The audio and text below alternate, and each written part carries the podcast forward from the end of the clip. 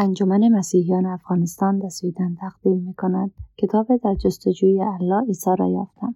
نویسنده نبیل قریشی. فصل پنجاه و یک. زمانی برای سوگواری.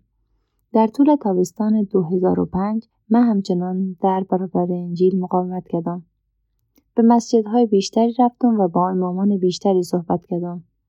به دنبال پاسخ میگشتم ولی هیچ پاسخی نیافتم. من حتی با ابا به مسجدهایی در اروپا سفر کردم و با ناامیدی تلاش می‌کردم خلاف آنچه را که در طول چهار سال گذشته فرا گرفته بودم پیدا کنم. ولی بیفایده بود. ناگهان از خدا خواهش کردم خوابهای بیشتری به من بدهد. ولی او هیچ خوابی نداد.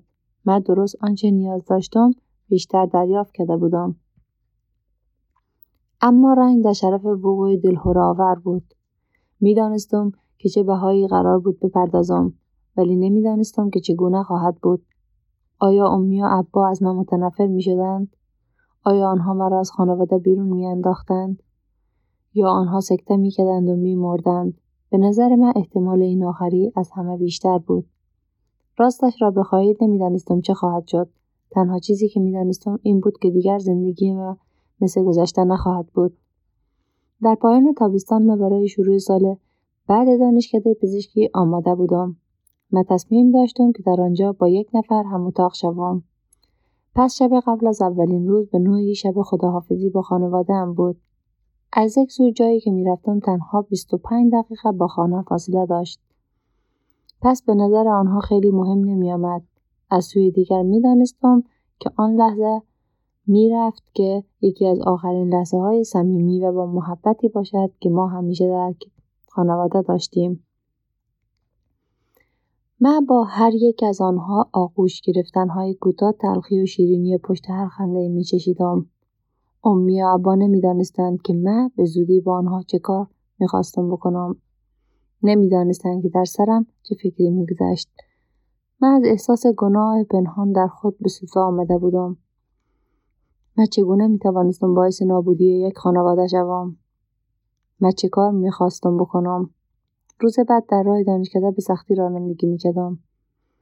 اشکهایم مرا فرو گرفته بود. در حالی که به زور خانه را ترک کردم مدام با خود اهمیت آن روز را یادآوری می‌کردم. و اینکه من باید به خودم مسلط می بودم. دومین سال دانشکده پزشکی می‌توان گفت از نظر علمی مشکل ترین سالی است که یک پزشک با آن روبرو خواهد بود. و اولین روز آن یکی از مهمترین روزها بود. باید خودم را جمع جور می‌کردم. ولی راحت نبود. به جای آن شروع کردم با صدای بلند از خدا درخواست کردن. ای الله ای خدا به من فرصتی برای سوگواری بده. فرصت بیشتری برای سوگواری در از دست دادن خانواده هم در آینده نزدیک و فرصت بیشتری برای سوگواری بر سر زندگی که همیشه دوست داشتم. همچنان که به دانشگاه نزدیک می شدم می دانستم در حالی نبودم که بتوانم وارد شوم. به جای آن به سوی آپارتمان جدیدم در سوی خیابان روبروی دانشکده پیچیدم. همان جایی که ما و ابا چند روز پیش اسباب اساسیم را به آنجا برده بودیم.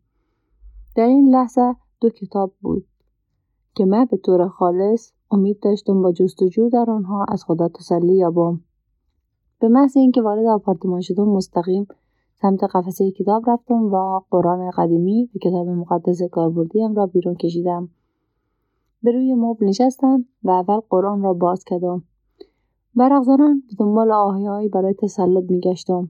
ابتدا به دقت موضوع هر صفحه را میخواندم و سپس با سرعت بیشتری فهرست موضوعی را از نظر گذراندم و پس از آن دیوانوار صفحه به صفحه ورق می‌زدم. به امید یافتن چیزی یا هر چیزی که مرا تسلی دهد. آنجا هیچ چیزی نیافتم. قرآن خدایی را تصور می‌کرد که توجهش شرطی بود. خدایی که اگر من بیشترین تلاشم را برای خوشنود کردن او نمی‌کردم مرا دوست نمیداشت. خدایی که گویا از فرستادن دشمنانش به جهنم لذت می‌برد. قرآن با طبیعت سقوط کرده انسان سخن نمی‌گفت چه برسد به مرد سقوط کرده ای که نیاز به محبت خدا داشت.